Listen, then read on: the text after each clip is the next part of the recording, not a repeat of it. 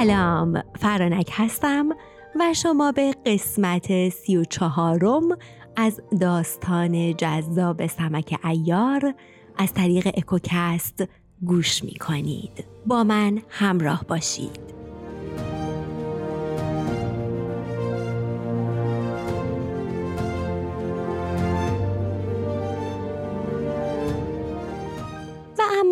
معلف اخبار و راوی داستان چنین می‌گوید که محپری یک روز به لالا صالح گفته بود که هر وقت شاه عزم جنگ کرد و به میدان رفت مرا خبر کن که می‌خواهم جنگ او را تماشا کنم.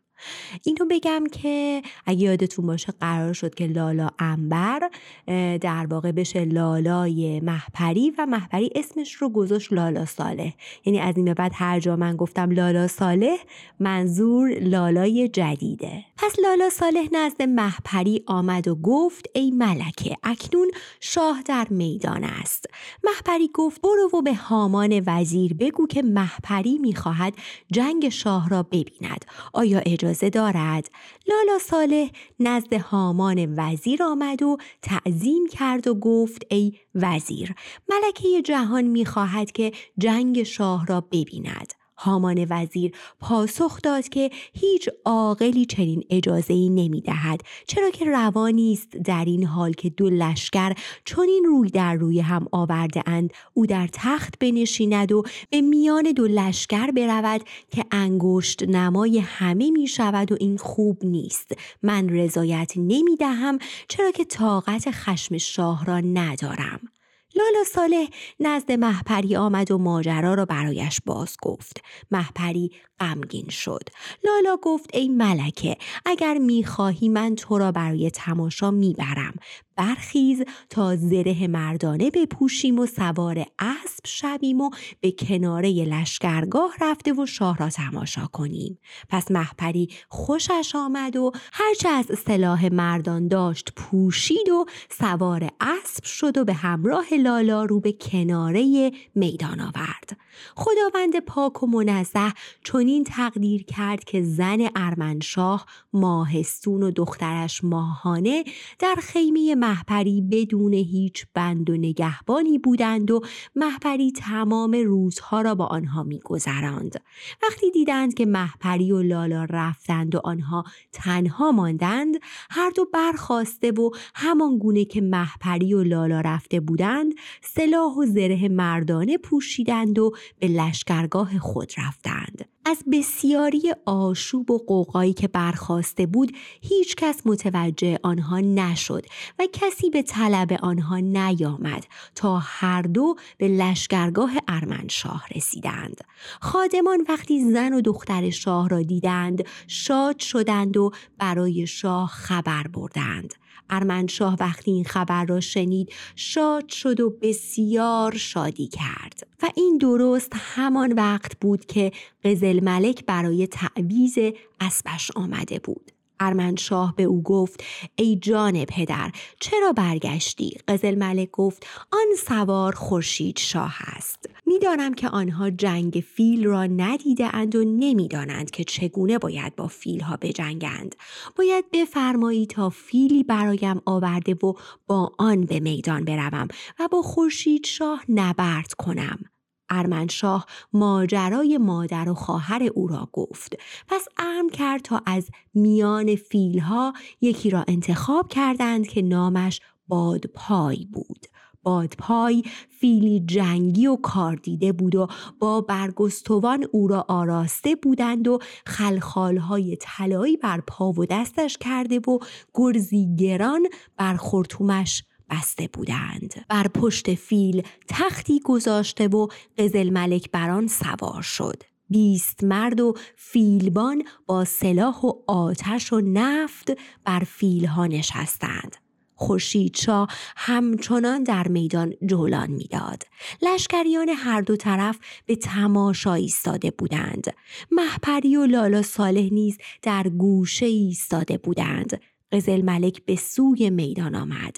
خورشید شاه وقتی قزل ملک را پشت فیل دید با خود گفت ببین که این حرامزاده نیرنگ کرد. همچنان نگاه می کرد تا فیل نزد خورشید شاه آمد. از قضا اسب خورشید شاه به سوی فیل حمله برد و با او مشغول جنگ شد و بیمهابا به سوی فیل می‌رفت خورشید شاه با جسارت پیش می‌رفت و ارمنشاه می‌دید و می‌گفت گویی خورشید شاه به جنگ فیل میآید که چنین با جسارت پیش میتازد او پهلوانی بزرگ است. تیراق پهلوان گفت ای شاه خورشید شاه از آن پهلوانانی نیست که بتوان او را با فیل از پای درآورد. او بسیار مردانگی دارد و پهلوان بزرگی است. دو فیل دیگر را به میدان بردند که آنها را آراسته و بر پشتشان بیست مرد با تیر و کمان و سلاح و نفت و آتش نشسته بودند. سه فیل به همراه شست مرد اطراف خورشید شاه را گرفتند. اسب خورشید شاه ترسید.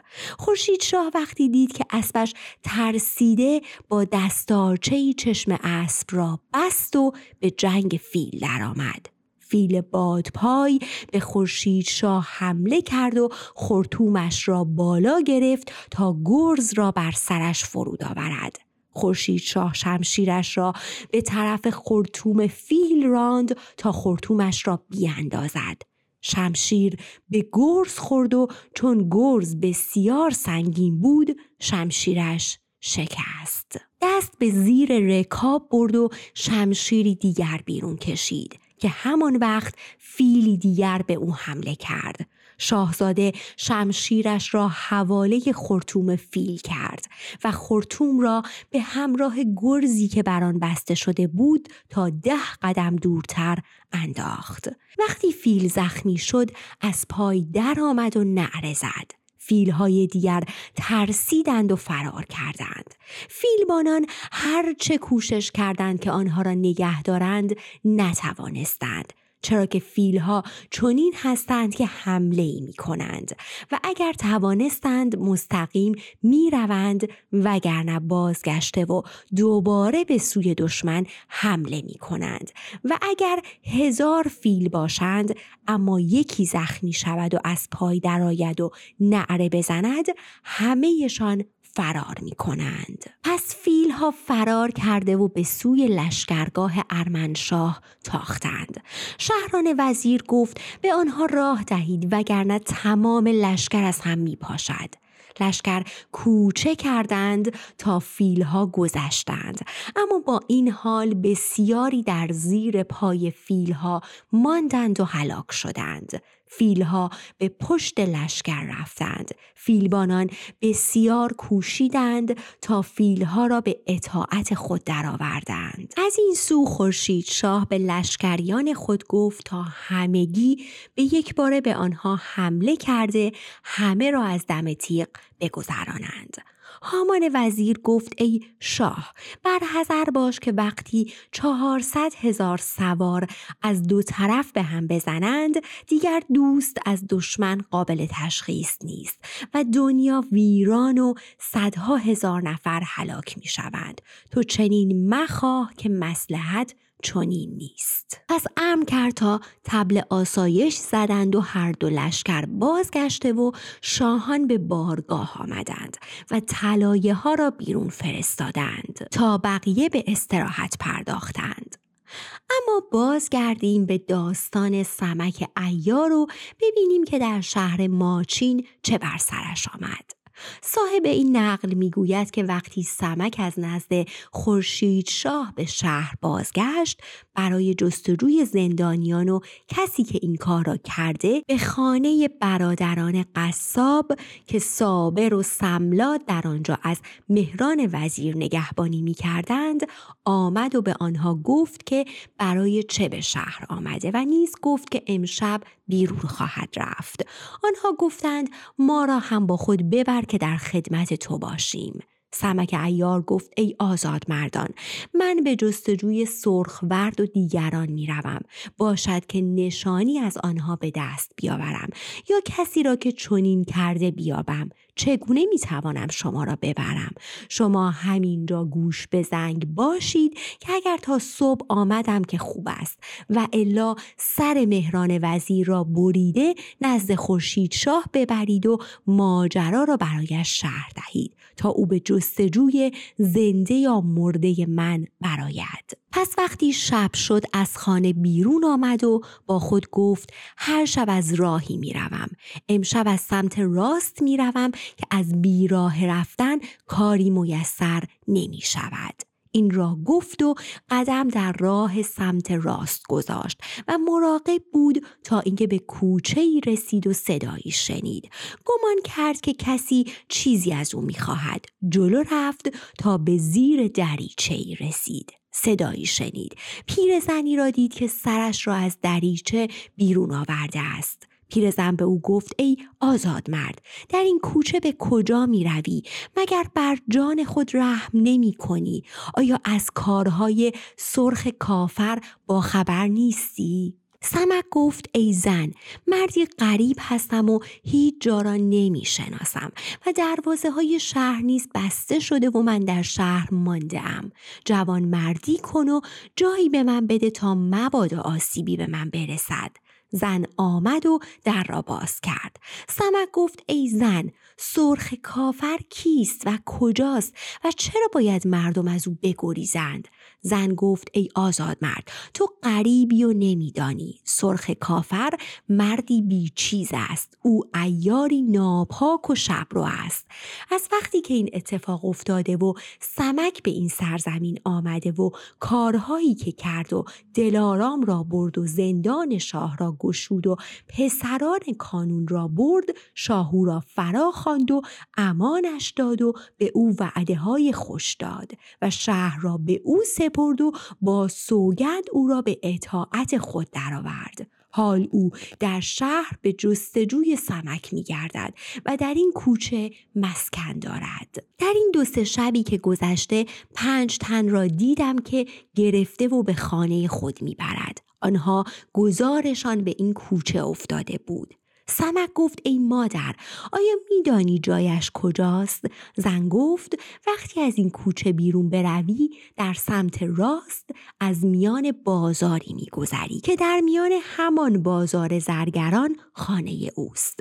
سمک گفت ای مادر این زره من را به امانت در خانه ات نگه دار تا من در گوشه پنهان شوم که اگر او مرا ببیند که بی زره هستم با من کاری نخواهد داشت.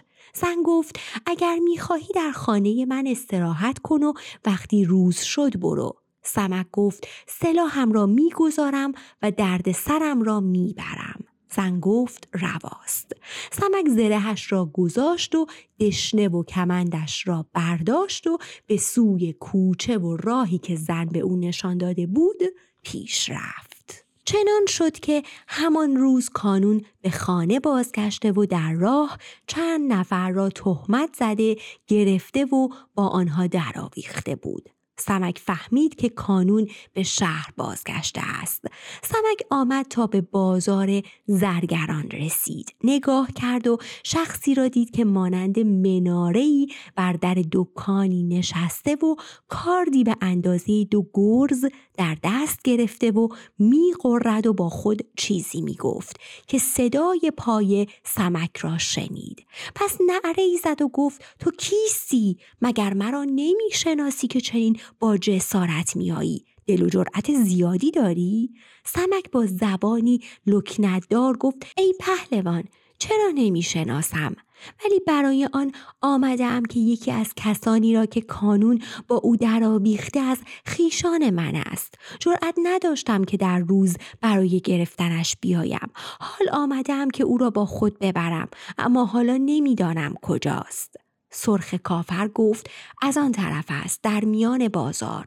سمک بازگشت و در گوشه ای ایستاد و به تماشای سرخ کافر پرداخت. با خود گفت با این چه کار می توانم بکنم؟ اگر دستش به من بخورد مرا نقش زمین می کند در این فکر بود که سرخ کافر به خواب رفت و صدای خورناس او به گوش سمک رسید. برخواست و با خود گفت هر چه باد اگر عجل من رسیده باشد نمی‌توانم از آن جلوگیری کنم وگرنه به مرادم می‌رسم. این را با خود گفت و به بالای دکان رفت. پس دشنش را کشید و آن را بر کتف سرخ کافر فرود آورد. سمن گمان کرد که دشنهاش از سینه او گذشته که سرخ کافر از جایش پرید و او را گرفت و بلندش کرد و خواست تا او را بر زمین بزند که دست سمک به شرمگاه سرخ رسید و آن را گرفت و چنان آن را فشار داد که مردی با آن قد یازده گزی از پای در آمد و نقش زمین شد.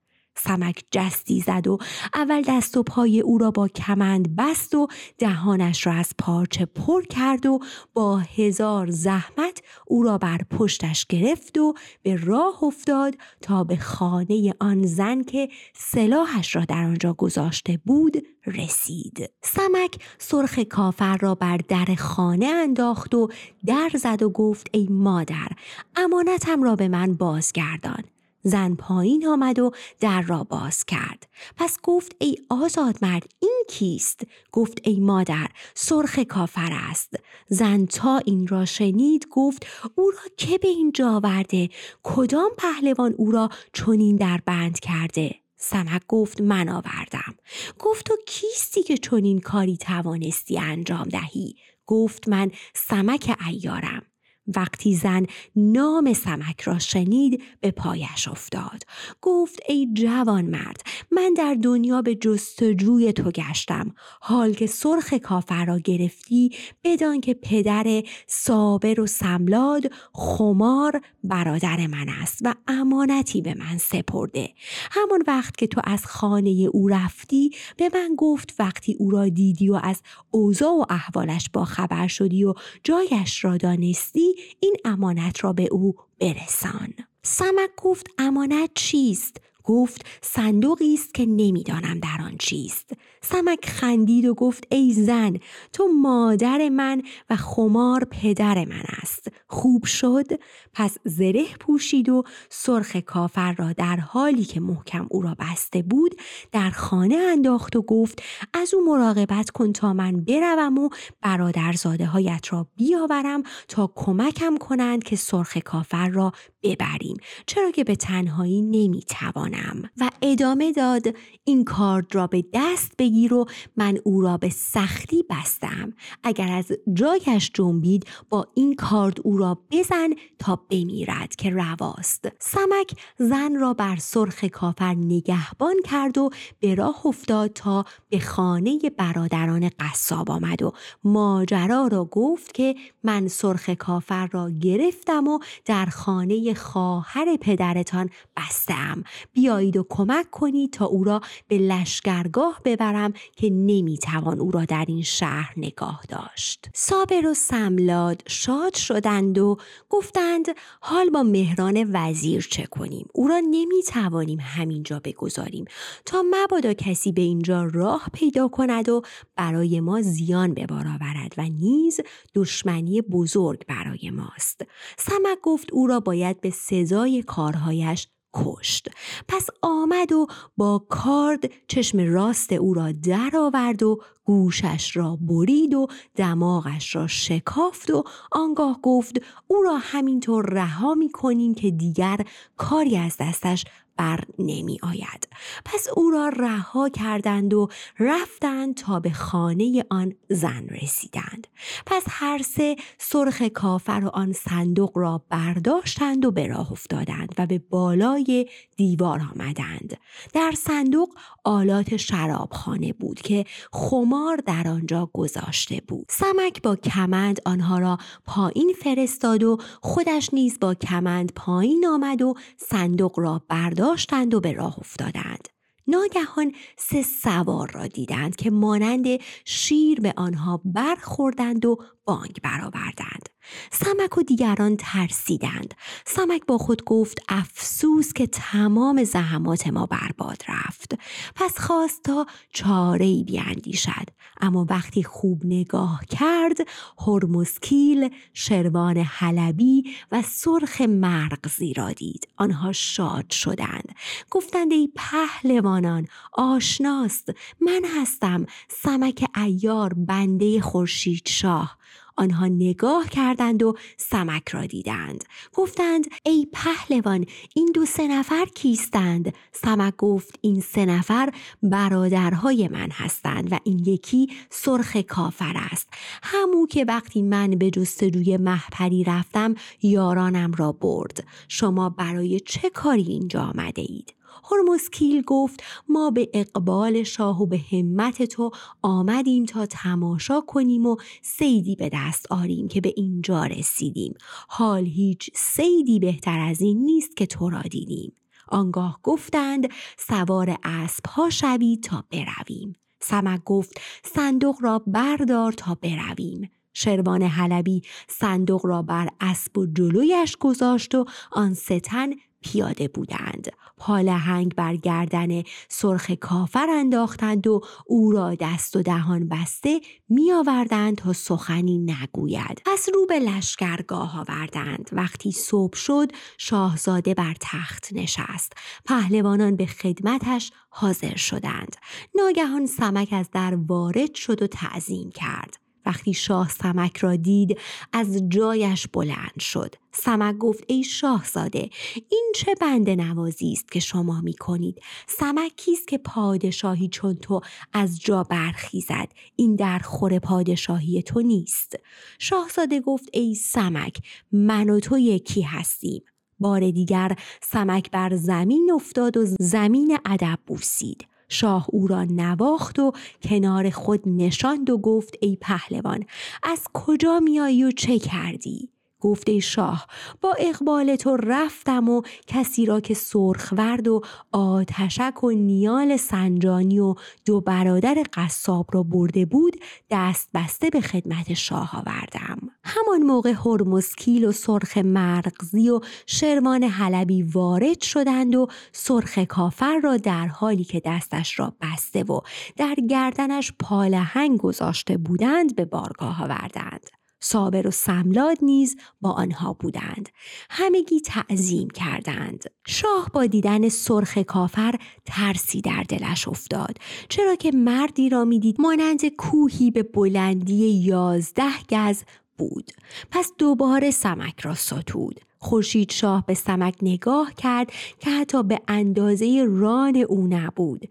پس به صابر و سملاد نگاه کرد و گفت آنها کیستند؟ سمک گفت آنها برادران من و فرزندان خمار هستند. همان که ماجرایش را برای شاه گفتم. بنده وقتی در شهر ماچین رفتم در خانه آنها مسکن گزیدم. خورشید شاه دستور داد تا به آنها خلعت دادند و بعد آنها را به شغال پیلزور سپرد تا در زمره پیاده ها باشند. وقتی از این کارها فارغ شدند سمک رو به سرخ کافر کرد و گفت ای پهلوان کار خود را دیدی و اکنون جایت را می‌بینی. اگر می‌خواهی که تو را به جانت امان دهیم راست بگو که زندانیان را کجا بردی و با آنها چه کردی. پس سرخ کافر گفت سرخ ورد و دیگران را من بردم اما نزد ارمنشاه سوگند خوردم و عهد کردم که جز با او با کسی حرف نزنم جز آنکه کارم به جان برسد و خون من را بر زمین بریزند. حال هر چه می‌خواهی با من بکن که من حرفی نمی‌زنم. سمک گفت اگر خونت را بر زمین بریزم می‌گویی؟ پس ام کرد تا حجامی آمد و رگ دست سرخ کافر را زد و خونش بر زمین ریخت. آنگاه سمک گفت حال می‌گویی؟ سرخ کافر از کارهای سمک در شگفت شد. گفت بدان و آگاه باش که ارمنشاه وعده دختر خود ماهانه را به من داده و من از آنجا که دل در گرو او دارم قبول کردم تا این کار را بکنم. سمک ایار گفت اگر با شاه ما پیمان ببندی که حیله و خیانت نکنی من ماهانه را اینجا میآورم و به تو می‌دهم. دیگر اینکه هر سال از ارمنشاه چقدر می‌گیری؟ گفت من به او خدمت نمی کردم اما او سه هزار دینار به من داده بود. آنگاه سوگند خورد به خداوند یکتا و نور و آتش و جان پاکان که هیچ وقت خیانت نکند و با آنها یک دل شود و در هیچ شرایطی مکر و حیله نکند.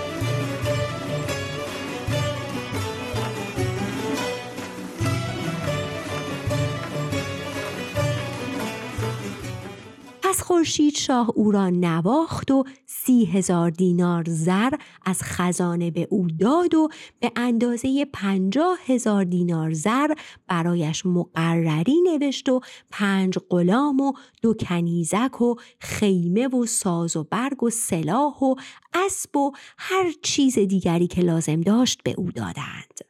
آنگاه سمک به خادمی گفت به خیمه محپری برو و به لالا صالح بگو تا ماهانه دختر ارمنشاه را حاضر کند تا ماجرای سرخ کافر را به خدمت شاه بگویم باشد که او را بتوانم به سرخ کافر بدهم وقتی به خیمه محپری رفتند محپری گفت آنها گریختند. خادم بازگشت و گفت دیشب ماهانه و مادرش گریختند. تا آن وقت کسی از این ماجرا چیزی نمی‌دانست. شاید اصلا آنها را فراموش کرده بودند. وقتی شاه چنین شنید غمگین شد. سمک دید که سرخ کافر در حال خودش نیست. پس گفت ای پهلوان هیچ فکر بد به خود راه مده که من آنها را میآورم و مراد تو را برمیآورم. من می‌دانم که از شنیدن این حرف چه حالی به تو دست داد. تو این کار را از من بخواه.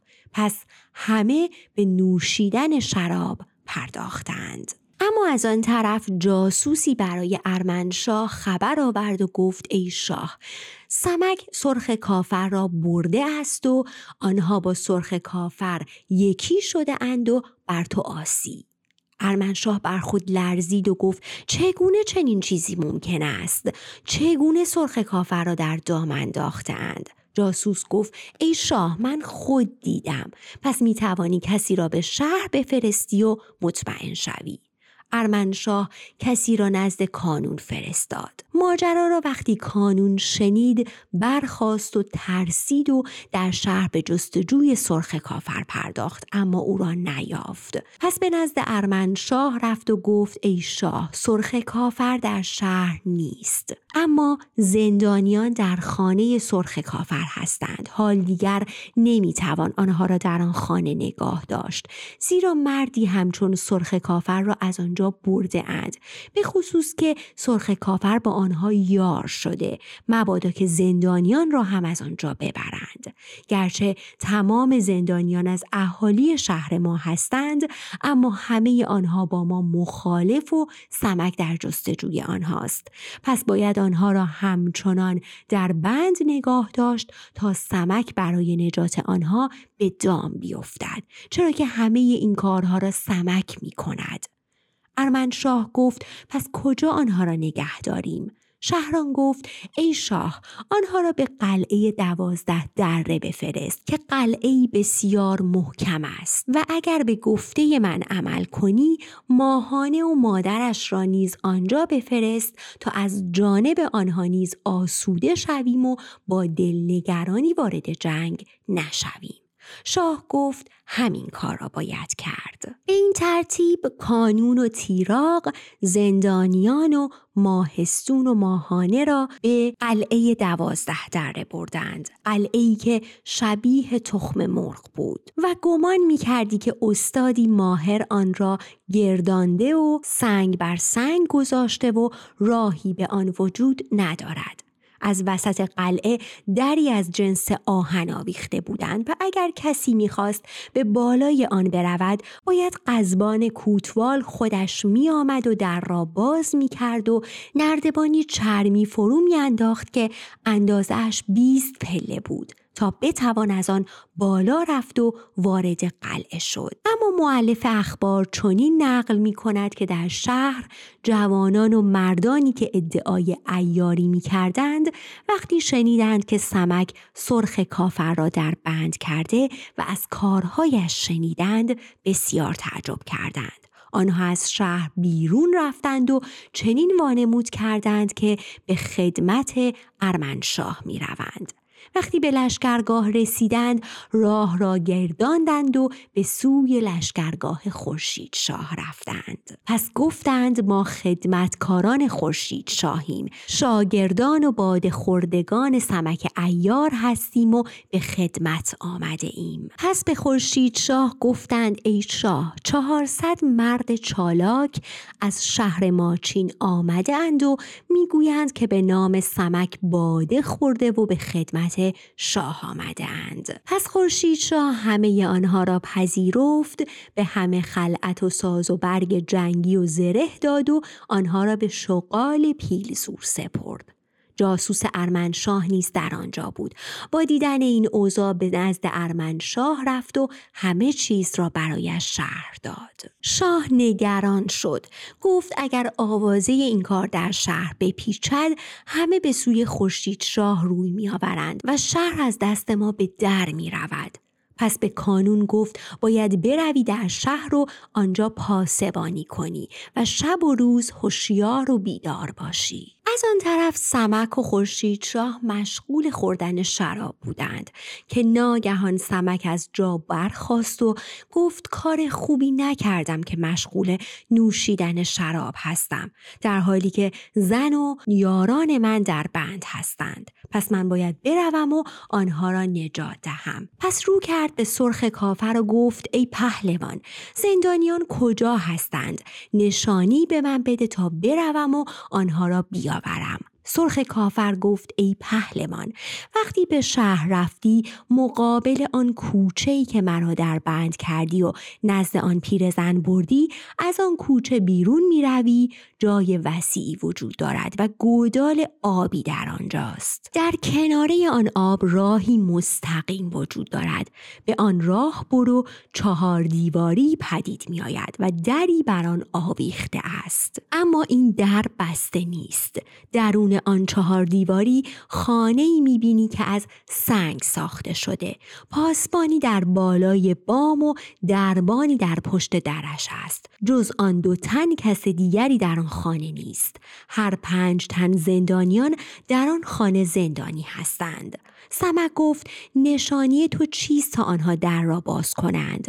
گفت درون خانه برو و دست دربان را بگیر که او معتمد من است و او را به سوی خودت بکش و دستش را فشار بده. من در آنجا چهار صندوق پر از طلا و جواهر دارم. او با این کار همه را به تو می سپارد. پس آنها را با زندانیان بیاور تا در راه خدمت به شاه خرج کنیم. سمک شاد شد و او را ستود و به راه افتاد. سمک در شب تیره به شهر آمد و به خانه پیرزنی که خواهر خمار بود رسید و در زد. پیرزن آمد در را باز کرد و از هر دری سخن گفتند تا صدای در زدن بلند شد. پیرزن به سمک گفت برو جایی پنهان شو تا ببینم شاید فرزندم باشد. پس فرزند پیرزن وارد شد و اسم او یارخ بود. اتفاقا یارخ جزء ایارانی بود که آن روز به نام خورشید شاه و سمک شراب خورده بود و جزو یاران خورشید شاه شده بود. پس این ماجرا را برای مادر تعریف کرد. مادر گفت ای پسر آیا آنچه می‌گویی راست است؟ آیا به راستی به نام او شراب خورده یا دروغ می‌گویی و قصد داری تا سمک را به دام بیاندازی یارخ گفت ای مادر این چه حرفی است که می‌گویی؟ آنکه دروغ می‌گوید حرامزاده است و تو خود میدانی که من دروغ نمی‌گویم و حرامزاده نیستم. پس مادرش وقتی که دید او سوگند می‌خورد از سمک رونمایی کرد. یارخ وقتی سمک را دید گریست و تعظیم کرد و به پای سمک افتاد. گفت ای پهلوان نام تو به ایاری در دنیا شهره شده و کارهایی که تو می‌کنی زبان زد همه است. اما اکنون حالا که مرا برادر خود خانده ای به فریادم برس که تا کنون من این را به مادرم نگفتم چرا که چاره این کار فقط به دست توست؟ دلم در بند کسی مانده که خزاندار ماهانه دختر شاه است. من در عشق او بیقرار و بیتاقت و سرگشته گشته این کار توست که مرا به او برسانی. سمک گفت این چه رنجی است که هر کسی پیش من میآید. دلش در بندی گرفتار و به دیوانگی مبتلاست این رسم را اولین بار خورشید شاه بنا کرد. پس به او گفت ای جوان عشق تو با او چگونه پیدا شد؟ یارخ گفت ای پهلوان یک روز در بازار مست بودم که آن زن را دیدم که چند لباس خریده و با دو کنیزک همراه بود. او به سوی کاخ شاه به راه افتاد. من تعقیبش کردم تا به کوچه ای رسیدم. نزد او آمدم و تعظیم و دعایش کردم و ترنجی را که در دست داشتم به طرف او گرفتم. ترنج را از دستم گرفت و دلم را هم همراه با آن ترنج با خود برد. من از عشق او بیدل و بیقرار بر جای ماندم و مدهوش شدم. نمی‌دانم که چه باید کرد. بعد از آن هر حرفی که می‌زنم از روی عقل نیست. به طوری که مردان این شهر مرا یارخ دیوانه نامیدند. حال خود را برایت گفتم پس در کار من چاره ای بیاندیش سمک در دل گفت اگر این زیبارو به این جوان میلی نداشت تورنج را از دستش نمی گرفت. پس گفت ای برادر دل خوش دار که من برای این آمده هم که دختر شاه ماهانه را که برده بودم گریخته. می‌خواهم او را برای سرخ کافر ببرم. پس دلارام تو را هم میآورم. یارخ از حرف او شاد شد و ستایشش کرد. پس به سمک گفت اگر می‌خواهی بیرون بروی هوشیار و بیدار باش و از خود مراقبت کن که خاطور و کانون و کافور و بهزاد و رزمیار و دویست مرد دیگر در شهر به جستجوی تو هستند. سمک گفت ای برادر دل آسوده دار که از هر کسی می‌توان گریخت جز از قضا. کارهای من نه به مردانگی و استادی من برمیآید که خداوند کارها را رو به راه می کند. آیا میدانی که اوضاع و احوال آن زندانیانی که در خانه سرخ کافر بودند چگونه است؟ گفته ای پهلوان آنها را تیراق به قلعه دوازده دره برد. سمک گفت یارخ باید به قلعه دوازده درده برویم و چاره بیاندیشیم و آنها را از آن قلعه بیرون بیاوریم. زیرا من قلعه شاهک و قلعه فلکی را نیز گرفتم. یارخ گفت ای پهلوان اما این قلعه مانند آنها نیست. چرا که بر سر دره سربازان ایستادند و حتی کودکی هم نمی‌تواند به صورت پنهانی به آنجا برود؟ پس چگونه می‌خواهی آشکارا به دوازده دره بروی؟ قلعه در میان دره قرار دارد و مردم به وسیله نردبان چرمی از قلعه بالا می روند. دست هیچ کس به آن قلعه نمی رسد جز آنکه کوتوال قلعه بخواهد. یارخ این چنین گفت و سمک نگران شد اما گفت ای برادر باشد که خداوند راهی را به من نشان دهد و بتوانم آنها را از آن قلعه نجات دهم این را گفت و از خانه بیرون آمد و به راه افتاد تا به بازار زرگران رسید. پس به همان جایی که سرخ کافر را دیده بود آمد. دید یک نفر در آنجا نشسته. سمک با خود گفت نمی‌دانم که کیست. پس گوشه ای ایستاد و نگاه کرد. یک نفر دیگر هم آمد و در آنجا نشست. بعد بهزاد و رزمیار را دید که با گروهی آمدند. وقتی سمک آنها را دید فهمید آنانی که نشسته اند خاتور و کانون و کافور هستند. همانطور گوش ایستاد. کانون هر گروه را به جایی فرستاد و به کافور نیز گفت برخیز و با پنج مرد به در کاخ شاه برو و از آنجا نگهبانی کن و بر حذر باش که از سمک قافل نشوی. سمک با خود گفت حال به سراغ کافور می روم. پس به دنبال آنها رفت تا بر در کاخ شاه رسید و دید که همانجا نشستند. سمک در گوشه ایستاده بود و با خود فکر می کرد که چه چاره ای کند تا اینکه از آن پنج مرد یک نفر برخواست و برای غذای حاجت به گوشه ای آمد. سمک به دنبال او رفت تا اینکه آن مرد نشست. ناگهان سمک جستی زد و او را چنان گرفت که راه نفسش بسته شد. بی محابا حلق او را آنقدر فشار داد تا مرد. آنگاه لباسش را درآورد و پوشید و تمام ساز و برگش را بر خود آویخت. بعد پای او را گرفت و در گوشه ای انداخت. پس آمد و مقابل آنان ایستاد. سمک در این فکر بود که نام آن مرد چه بود.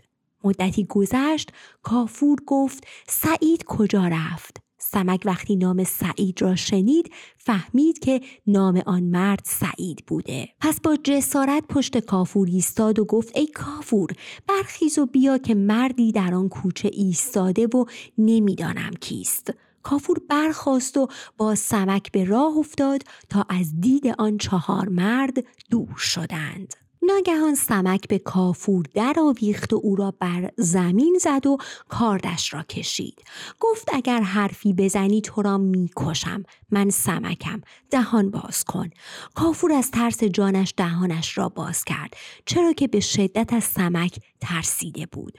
سمک دستارش را درید و قسمتی از آن را در دهانش چپاند و با بقیهش دست و پای او را بست و بر زمینش انداخت و نزد آن چهار نفر برگشت و گفت کافور شما را می‌خواند. یکی از آنها با سمک به راه افتاد. او گمان می کرد که سعید است. او را تا کنار کافور آورد و آنگاه به او در آویخت و او را نیز بر زمین افکند. آنگاه هر چهار تن را اینگونه در بند کرد. پس یکی یکی را می آورد و از پا بر در کاخ شاه می آویخت کافور را برداشت و به خانه دو برادر قصاب رفت و او را در آنجا انداخت. با خود گفت باید سر مهران وزیر را از تن جدا کنم تا از این عقوبت برهد. پس به بالین مهران وزیر آمد. مهران مینالید. گفت ای مهران دیگر نترس که زمان راحتی تو فرا رسیده است. او را باز کرد و سرش را برید و آن را آورد و از حلقه در کاخ شاه آویخت. آنگاه آمد و کافور را جلو انداخت و به بالای حصار رفت و او را با کمند پایین گذاشت و خود نیز پایین رفت و او را گشود و جلو انداخت و به سوی لشکرگاه به راه افتاد. وقتی بر کناره طلایه رسید سرخ کافر به استقبالش آمد و بانگ زد که کیستی؟ سمک او را شناخت. گفت ای پهلوان سمکم. سرخ کافر گفت او کیست که با خدا وردی؟ گفت کافور خدمتکار کانون است او را بگیر و از او مراقبت کن تا من بازگردم از او به سختی محافظت کن سرخ کافر گفت آیا به خانه من رفتی؟ گفت نرفتم چرا که زندانیان را به قلعه دوازده دره بردند. سرخ کافر گفت به آنجا برو و آن صندوق ها را بیاور. سمک گفت فرمان بردارم. این را گفت و در یک آن به شهر بازگشت.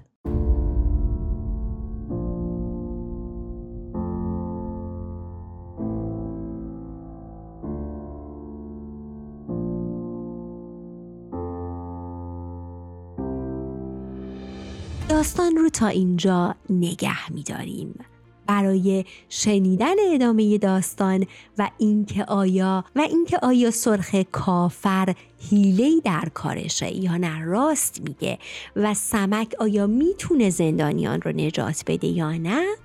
من رو همراهی کنید. روز و روزگار براتون به خوشی و مراقب خودتون باشید.